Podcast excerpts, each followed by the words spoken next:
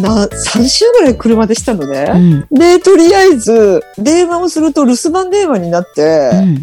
で、ピーという発信音の後に、あすいません、今の予約をしていたものですけど、道がわからないんですけど、って言って、ふっ見たらちょっと細い路地みたいなところから、うん一人なんか箱みたいなの持って出てきたから、あれもしかして中身パンかなと思って、うんで、そこの路地に入っていくと、木町のパンって書いてあったのよ。うんああ、ここだ、ここだと思って。で、なんか、パン屋さんって思ってたんだけど、普通のなんか家の玄関だったのね。あれ？パンがないと思って。だうんでったらなんか女性が出てきて、うんあ、予約されてた方ですね。であ、そうです。で、で、パンを持ってきてくださって。で、私も心の中で、あ、もう昭和ハッピーチックを聞いてくださってるのかなって思いながら、ああの、紙に入ってるのが、いや、焼きたてなんで。って言われて、うんでも焼きたてってすぐ食べたいじゃん。うん。でも私、車に戻ってすぐ焼きたてのパンを食べたの。で、それがチーズパン。めちゃくちゃ美味しかったの。めちゃくちゃ美味しい。あとなんか黒豆とキリっていうのがあって、キリってほら美味しいチーズが、クリームチーズみたいなやつ。クリームチーズ。うん。あれとね、黒豆、大きな黒豆が入ったやつ。うん。あとね、メロンパンと、うんだかな、あと何種類か買ったんだけど、うん。で、一緒にその日会った友達にうん。食べてもらったんだけど、んうわ、これどこのパンめっちゃ美味しいね。あ、これね、。電話予約してねって言って教えておいたよ。いやー、だからこういう出会いもね、あるんだよっていう。いやーもう、今度行くときも、まあ必ず買いますよ、私。キムチのパン。いや、だから私たちのリスナーさんの中でさ、うんそうやってね、ご自身でご商売されてる人、パン屋さん、うんね今回パン屋さんだけど、たくさんいると思うんだよね、うん。全国に。ぜひぜひね、アピールアピールしてほしいよね、私たち。に。私たち結構ね、日本中潜入、こっそり潜入するし、私も日本帰ったら、東京にいる時間が一番短いぐらいいろんなところ、まあね、ドイツ人の夫にいろんな日本のいろんないいとこ見せたいっていうのはあるから、うん。あの、いろんなとこ回ってるっていうのもあるんだけど、いろんなとこ行くからさ、いや、その時はうちのお店寄ってくださいよとかね、ちょっとアピールしてほしいよね。や行こうよね。本当にキムチのパン、本当にあの、もう全部美味しかったけど、私がこれまた、これも10個ぐらい食べたいって思ったら、やっぱチーズ、黒い胡椒が効いた。美味しかった。めっちゃ美味しい。い。めっちゃ宣伝してるよンパンも美。味しかった。もう最高に美味しかった。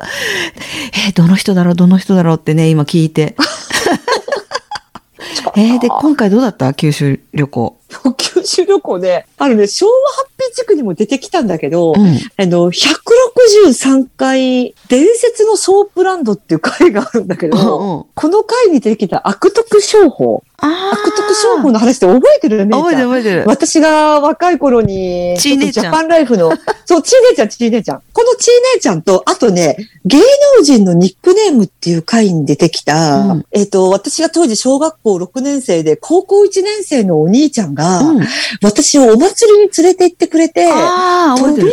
参加で、あの、道のく一人旅を歌ったら優勝して、うんあの、優勝した商品が豊川城のレコード版だったって話をしただ。言ってた。その二人って実は夫婦なのよ。しかも私が紹介したの。すごいでしょえ、なんかいい話。いい話でしょ？で、私四つ目のいとこがいるのね。うん。そのいとこの兄ちゃんと、この高校生で歌、みちのく一人旅のお兄ちゃんが、うん同じ高校の同級生だったのよ。うん。私もいとこの家によく行ってて、そのお兄ちゃんもいとこの家に遊びに来てて、んそこですごく仲良くなって、もう本当に可愛がってくれてる、小学生の頃から。うん。ちー姉ちゃんっていうのは、うちの父親の会社のしょあの社員だったのね。ちー姉ちゃんっていうのが、あの、伝説のソープランド回でも語ったんだけど、うんもうめちゃくちゃかっこいい、さっぱり系なお姉ちゃんで、もう本当に可愛くって可愛くって。うん。でも、あんまり男の人にあんまり興味がない的な。あで、そのちー姉ちゃんも鳥が大好きなのね。あ。へー姉ちゃんのお父さんも鳥が好き。で、私も父親もおじいさんも鳥が好きってすごい共通点があって、だね。私たち将来もし二人とも結婚できなかったら、うん鳥屋を営もうって二人って言ってたのよ。小鳥屋さんしないって二人で、鳥つながりのうちの父親の社員だったのよ。私が一回目結婚して、もううちの娘を産んだ後に、ちー姉ちゃんがなんか彼氏がいない、どうのこうの、道のくのお兄ちゃんも、まあうん彼女がいない。なんか私ね、うん。この二人合うんじゃないかってふと思ったのね。で、でお互いにちょっと紹介したい人がいるって言って、一回目会った時からもう付き合おうってなったんだって。私それびっくりしちゃって。お互いもうチーネージャーなんて本当にね、うん。男性と付き合うなんて、そういう浮いた話がなかったのよ、うん彼女彼女には。うんうん。嘘でチーネージャーの頃射止めたのじゃあ思ってね、うんで、結婚することになって、で、私のいとこがほら、あいつが結婚するらしいぞって言ってきたの、私に。えーそうだよ。だって私が紹介したんだもんって言ったら、あいつと結婚する女っちゃお前、それ人間かって言い始めたのね。どういうそれね待って。いや、ちょっと待ってと。すっごい美人だし、背高いし、うんもうめちゃくちゃ可愛いよって言って、嘘つけお前とか言ってて、うんで、披露宴もね、友達だから呼ばれてて、うん披露宴の最中に、うんお前ちょっといい加減にしてよ。なんで俺に紹介しなかったんだって。お前殺すぞとか言うのよ、いとこが。お前殺すぞなんで俺に紹介しないであいつに紹介してるんだよ。あの、道の子のお兄ちゃんはあんまりかっこよくなかったんだ。ミーハルに似てる、ミーハル。あミーハルが出てきた時に、キンドンで出てきた時あ。に、おばあちゃんがベッドに寝てて、うんミーハルがパッと出てきた時に、寝てるおばあちゃんがバクッと起き上がって、うんひびが出てるって言ったらしいのよ。うんそれぐらいミーハルに似てるのね。で、なんか、なんかね、高校の、高校の頃から、すっごい髪の毛が少なかったのよ、ケミちゃんって。でもね、やっぱり今でも変わらない。でね、高校卒業して、キムちゃんが、うん。あの、大手自動車メーカーに就職して、うん。県外に行っちゃって、うん。当時、うん。当時ね、ちょっとあの、そこ近くのカラオケスナックに行って、60分テープもびっしり自分のカラオケを取って私に送ってくるのね、当時。で、私さ、ずっと聞いてたの、キミちゃんの歌をう。ん。だったらね、一曲歌うごとにナレーション、自分でナレーションしてるのよ。うん。いいか、福ちゃん。お前の好きないい気持ちじゃ。ターン、タタタタン、A, B, C が始まるね。なんかね、でもやっぱりいい気持ちみたいな歌謡曲よりもうん、彼は演歌が上手くて、合図の小鉄って歌があるんだけど。男、鋼鉄のって歌がね、すごい好きでさ。で、19、20歳の歌う曲じゃないでしょ。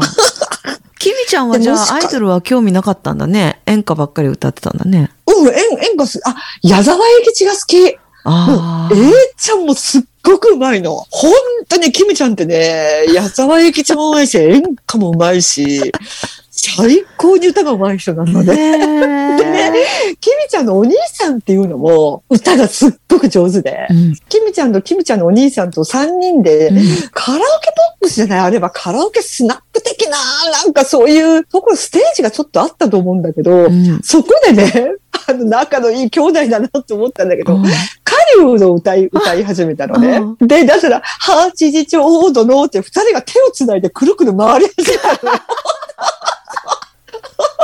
あーずさに号で、ほら、ビューティーペアがさ、あなたから私へ手を繋ぐじゃん。うんああいうのみたいに、二人が手を繋いで回り始め、もうちょっと私もうこの兄弟、本当に子供の頃から好きだったの、あの、うん今日、二人の兄弟が。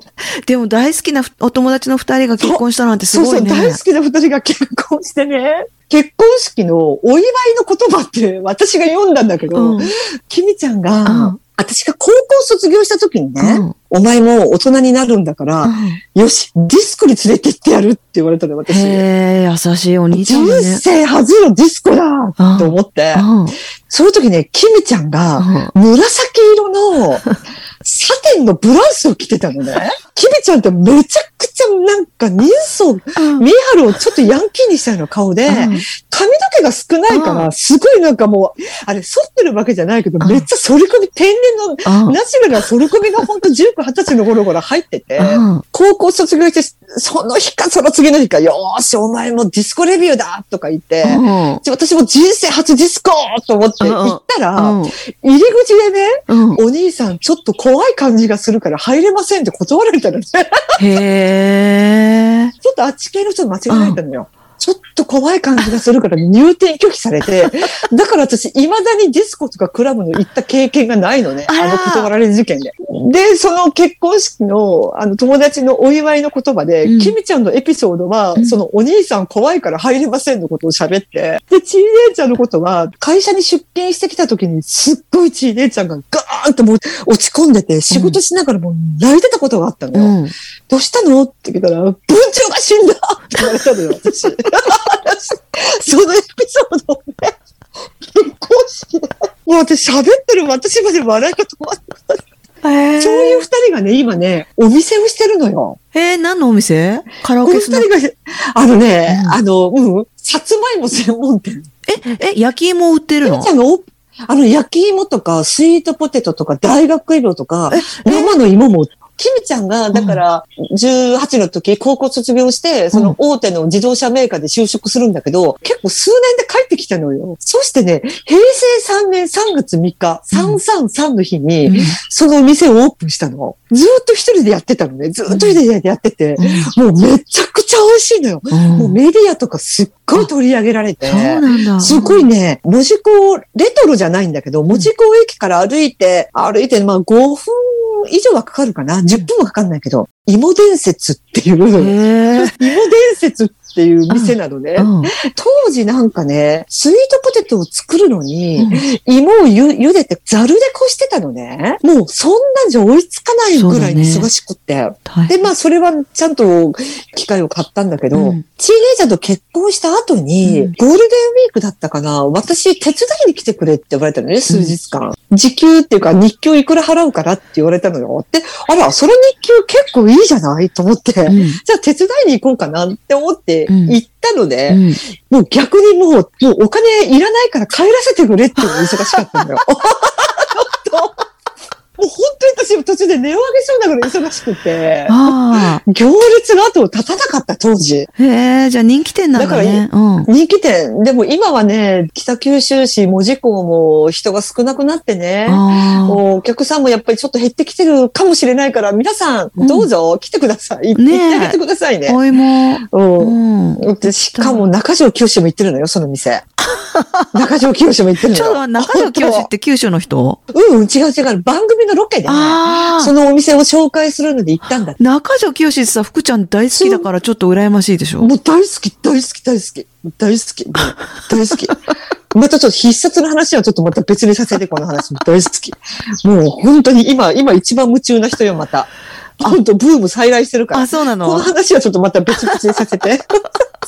ああ、でもその、ちー姉ちゃんときみちゃんにも会えたんだね、今回。いやー、もうこの二人が面白い二人でさ、もう仲が良くって。あよかったね最高よ。スイートポテト最高だよ。芋伝説ね。チェックチェック。うん芋伝説。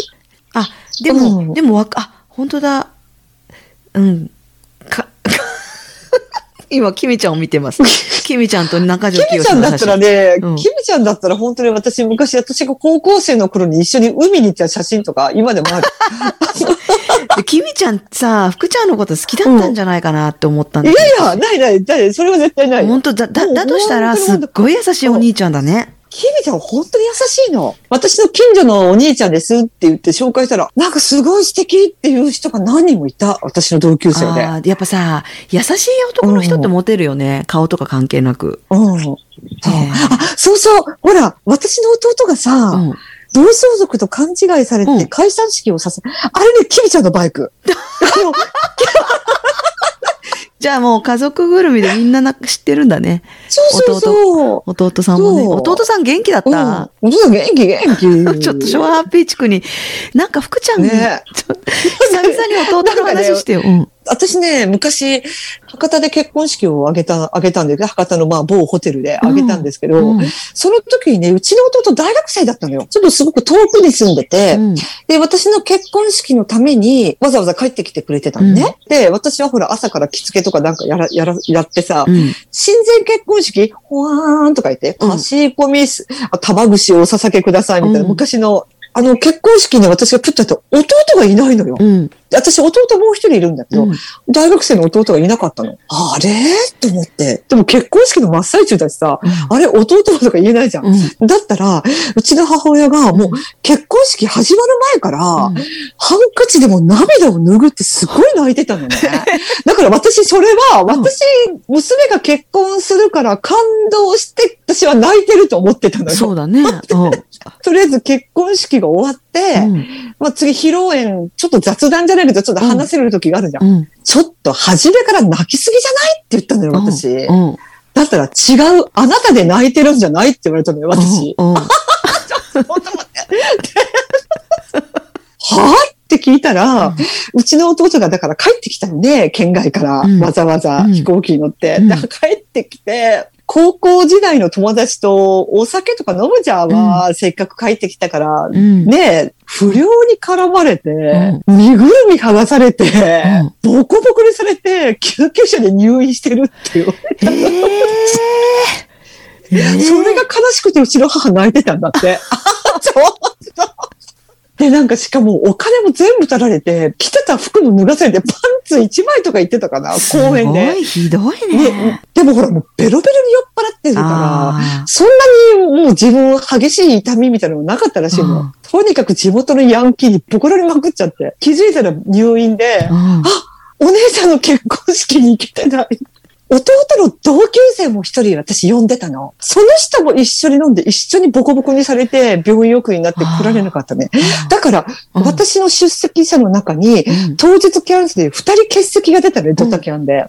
私ほら、新郎新婦の席から、ああ、二人来てない、来れるわけないなと思って、うん。ああ、でも料理とかちゃんと言ってるな、仕方ないな、これは当日キャンセルでって思ったら、うん。披露宴の最中でパッと見たら、うん。その一番下の太ってる弟がうん。移動して、うん。だいぶ食べてたの。移動して、席をね、映りながらね、食べてるの私もう上から見えても、笑いたいもん、私もう今本当に笑いたいと思うんだけど我慢してさ、結婚式も大爆笑的な、もう、まあ、うちの弟からすると、ねえ、おじいさんの披露宴出れなかったんとか言ってたけど、あー。まあ仕方ないよ、仕方ないとか言って。あ もう。あ、いや。なんかね、私本当に暴走族とかああいうの私あんまり好きじゃないのよ、うん本当。でも、うん結構多かったのね。うちの弟は暴走族が来てすぐ100 110番してたの。暴走族うるさいから取り締まってくださいみたいな。だったら、あこれやっぱり女性ってそういうの見に行くの好きなのね、結構暴走族とか。で、私の同級生の子が、ものすごいかっこいい人がいるの。な、涙色のクレッサに乗ってるのね。ちょ涙色ってなんだよって私ね。確かに何色？もう涙色のクレスタっていうのが、うん当時、その、福岡の暴走族ファンのな間ではすごく人気で、ものすごくかっこいいから、一緒に見に行こうよ、福ちゃんもって言われて、うんいや、ちょっとそれ面白そうだなと思って、見に行ったら、うん来たのよ、タラララララで来てさ、涙色のクレスタが、コンテナみたいな時にバッと車を止めて、一人で。でも大音量でガンガンガンガン流して、ボンネットの前にカーって立って、腕組みしてるのよ。で、それをみんな、うわーかっこいいって。で全然かっこよくないわって。で、あとね、もう一個ね、暴走族じゃなくて、日曜日のうん。昼間に、ショッピングモールがあったのね、地元に。うん。そこの花壇があったの。そこにでっかいラジカセを置いて、宇崎竜道みたいな、うん。港の陽子、ああいう感じで、うん。ずーっととにかく踊ってるね、うん。パッと見おじさんなの。うん。40いくつじゃないかって思うくらいおじさんで、友達が名前を聞いたのね。うん。すみません、お名前はって聞いたら、原宿のジョニーって。言ったのよそれが伝説で、だからもう日曜日たんびに原宿のジョニーを見に行くっていう友達もいたよ。暴走族とかヤンキーとか昔から本当苦手で。じゃあ福ちゃんはさ、地その元、うん。若い時はさ、学生の頃とかは、硬派なか、うん硬派な感じっていうか、どういう子が好きだったの？男の子。硬派な人が好きだね。ちょっとお勉強ができて、うんだから私ほら、ピシッと七三分けした広宮様が好きって言ってたぐらいだからさ、昔。うん。うん。ああいうタイプの人が好きだった。昔から。ああ、なるほど。だ見た目はあんまり、うんなんていうの、そういう流行り物追っかけてるみたいなさ、男の子とかじゃなくて、かっこつけてアイドル、アイドル風とかさ、暴走族風とかさ、うんそういうんじゃない、普通のあ暴走。族風はちょっとないわ。そっか。まあ私も全然ないけどね、全然興味なかったね。うんうかね、かっこいいと思わなかったの。の。うんうんうん。あの、いたじゃん。ちあの、いたのね、中学校とかにも、本当は中学でパーマとかかけちゃいけないのに、パーマかけて、うんリーゼント風みたいのとか、うんあの、ジャニーズ系みたいあ、な。なんかいたと思うんだけどね、すっごいそれが逆に私はダサく見えてたのね。かっこつけてることが。あー。あなんかあの時のさ、高校生って写真を撮るとなんかあれ、うんこポーズっていうのなんかあったじゃん、うん昔。ね？ーうんあ。高校の卒業アルバムとか見ると、うんなんか腕組みをして横向いてギロって睨んでる、ああいうのいるいる。あれってかっこよくさ、ないよって感じ。あれってでもさ、あの、ウンチングスタイルっていうか、あれ外国人できないんだよね、欧米の人って。知ってた？できない？できないの。あれ多ああ分わかんない多分だけど、トイレの様式がさ、日本ってさ、あれだから股関節とかが柔らかいんじゃない？だけど外国人はそうじゃないから、欧米ってね、なんかあのポーズができない人が多くて、ああやって座ってると、うん。あの、すっごくおかしいみたいよ。が欧米人が見ると、時々さ、しゃがみ込む。うん。ああ、疲れたとか言ってしゃがみ込むときにうんあのポーズ、あの感じになると、何それって言う人いっぱいいるよ。えー。できないんだって私は全然興味なかったね。不良軍団に。うんう。ん、私も全然ダメ。どっちかというともう本当苦手。うん無理無理。もう嫌いだもん。私はなんか不良とか、その、に、なんかね、信頼されてたね。ああ。で、勉強教えたりしてた、放課後う。ーん。うん。もう先生が相手にできないから、すごい。うん。だけどみんな学校は行きたいわけよ、高校は。でも先生にはやっぱ逆らっちゃうし、突っ張っちゃうし、うんで、先生ももう相手にしない？怖いし、めんどくさいから。うん。だから、どこにも頼るところがない、そういう子たちがいてさう。んうんうんうんだから放課後に私勉強教えたりとかして、えー、あの、なんか悪さすると注意したりとかしてたね。やめなえさい。ー、すごい。だから、私はその勉強を教えるあれもないからね、私、能力が。だから私はなんか、なんか、裏番とか言われて姉貴じゃん、姉貴。ああ、懐かしいなああロバートの秋山って知ってる？めいちゃん。ー。出る、面ロ白い、バート、あのロバー人ト。。なりきってなんかいろいろし ビデオ作ってる人でしょ？あ、そうそうそうそう、あの、そう、そうそうそうそう、今ちょっと出ないけど、いろんな人になりきって出るやつ。あの人のお父さんがしてる焼きカレー屋さんがあって、へえ。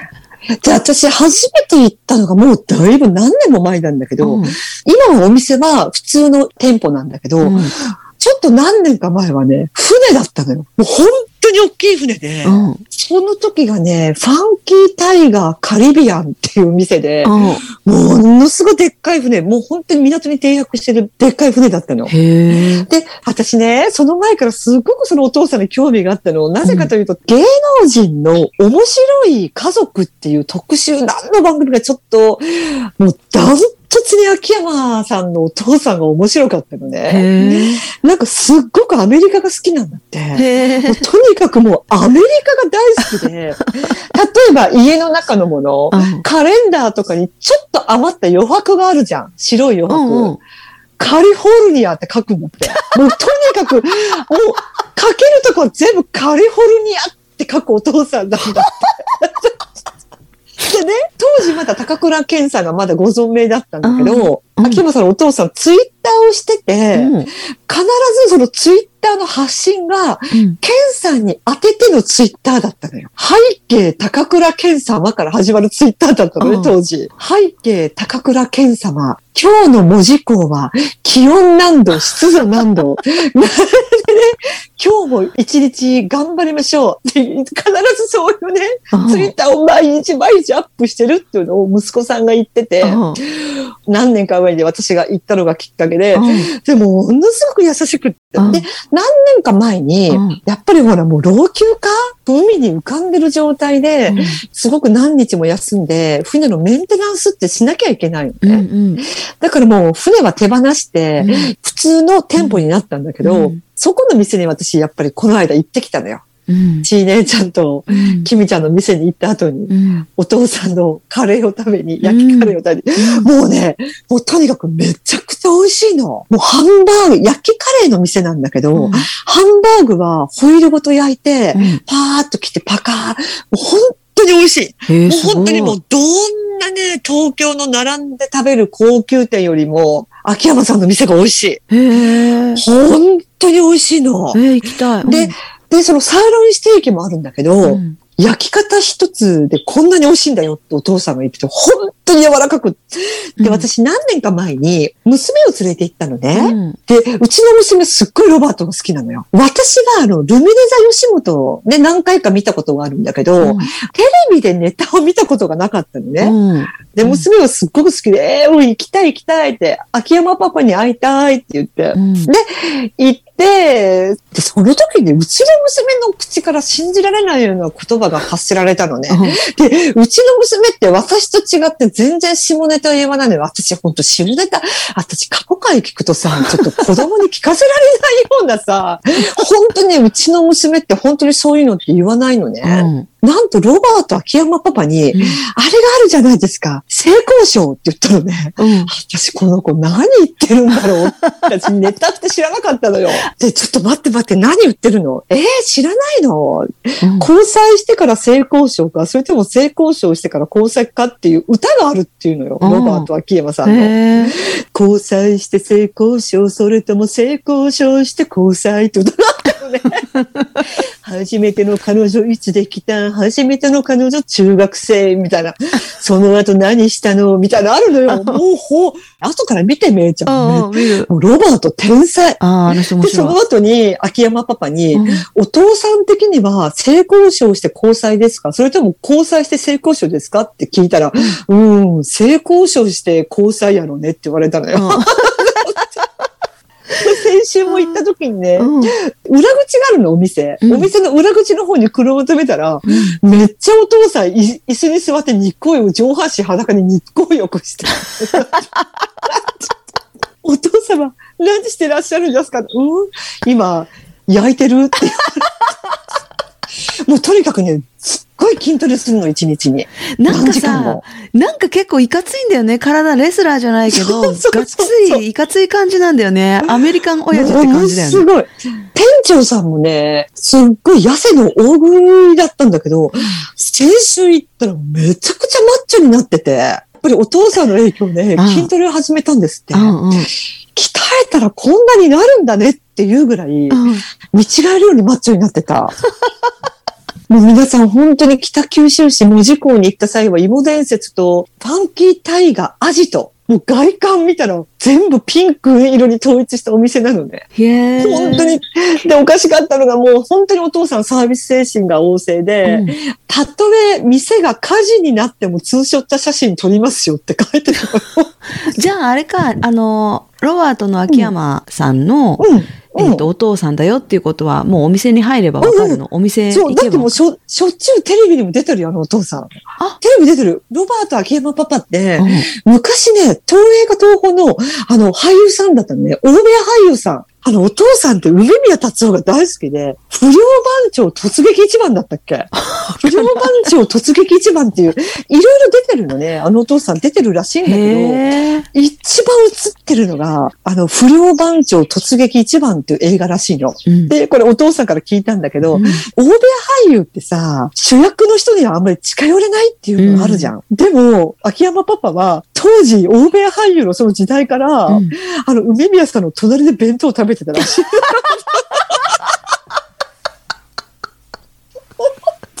でね、今、通販をやってて、うん。ファンキータイガーが、うん。その作ってる動画を撮って、うん。プロモーションのやつがあるんだけど、うんそれを見たら BGM にかかってる歌が、えこの歌何ってお父さんが一生懸命こうフライパンでジューってやってるのね。うん。シンボル、シンボル、男のシンボル、みたいな感じで、なんかこのシンボルで女を泣かせるみたいな今日、え、ちょっと何この歌って思ってパパに聞いたら、うんこれは梅宮達夫の歌で、何でもありのあの昭和の時代なのに、うん一週間で放送禁止になったんだって、販売停止になった。その歌を BGM にお父さんが鍋を振るって、シンボル、シンボル、男のシンボル。ちょっと今歌詞忘れて、これちょっとやばくないですか？って聞いたら、うん、あの何でもあるの昭和の時代に速攻販売停止になったよって。YouTube で男のシンボル、梅宮達夫って多分、で、それからさ、今ほら息子さん秋谷ロバートの秋山さんがさ、梅宮達夫さんの T シャツをバッて脱いだらほら、梅宮達夫の顔になるっていう芸があるじゃん。知ってるんでえー知らないかも。ちょっとこれもう絶対見て。すっごい面白いから。あれですっごい大ブレイクしたのよ、ロバート。で、それでね、お店にね、梅宮クラウディアさんと梅宮アンナさん、お店に来てくれたんだって。とにかく好きなのが、うん梅宮達夫と高倉健なのよ。本当に秋山パパのあのお店はね、従業員がね、いる、何人かいる、もうみんないい方で、うんめちゃくちゃもう笑わせてもらえるうんだからあの、お店忙しいからさ、ちょっとほら、ランチタイムをずらしていくと、うん結構ね、面白いよ。は話せた方が面白いから。うんあ、やっぱ忙しいんだね。人気店だよね。忙しい。あの、今はやっぱりコロナの影響でね、うんやっぱりお客さんは前みたいに、もう前はね、オープン前から並んでたって言ってああ、。すごい。まあでもね、もうちょっとの我慢だよね。うんうん。またお客さんはきっと戻ってくるから。そうだよね。忙しくなるよ。だって美味しいもん、本当に。美味しいし面白いしじゃね、行かない理由がないもんね。おーでもちょっと待って、うんその、通販もやってるって言ったでしょ今、福ちゃん。うんうん。うんはハンバーグの？その美味しいハンバーグ？おハンバーグもカレーもステーキもやってる通販。じゃあハンバーグ食べたいね、それ。おいや、ハンバーグめちゃくちゃ美味しい。レトルトにするとちょっと違うかなっていうことがよくあるじゃん。でも本当にもう本当にそのまま。すっごい美味しい。本当に皆さんもぜひぜひご利用されてください。そうだ。ね。レトルトだったら全国どこに住んでてもね。ファンキータイガーオンライン、アメリカンビーフステーキ、ハンバーグステーキセット、スパイシーカリビアンチキン、フレンチチキン、なんなんかいっぱいあるよ。すごいね。真空冷凍パック発送って書いてある。おあ、ちょっと待っておえ待たせしました。お待たせしすぎたのかもしれませんって書いて。これ村西徹の名言だよ、これ。このインスタであったと思うよ。確かお父さんが、なんか動画で、男のシンボルのやつ。あ、シンボルロックって書いてある。あ、シンボルロック。梅宮達のシンボルロッ